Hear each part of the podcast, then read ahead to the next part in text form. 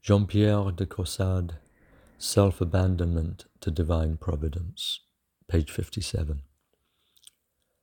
When the will of God has been revealed to a soul and has made it feel that God is ready to give himself completely, if the soul, for its part, will also give itself. The soul experiences in all circumstances a powerful assistance.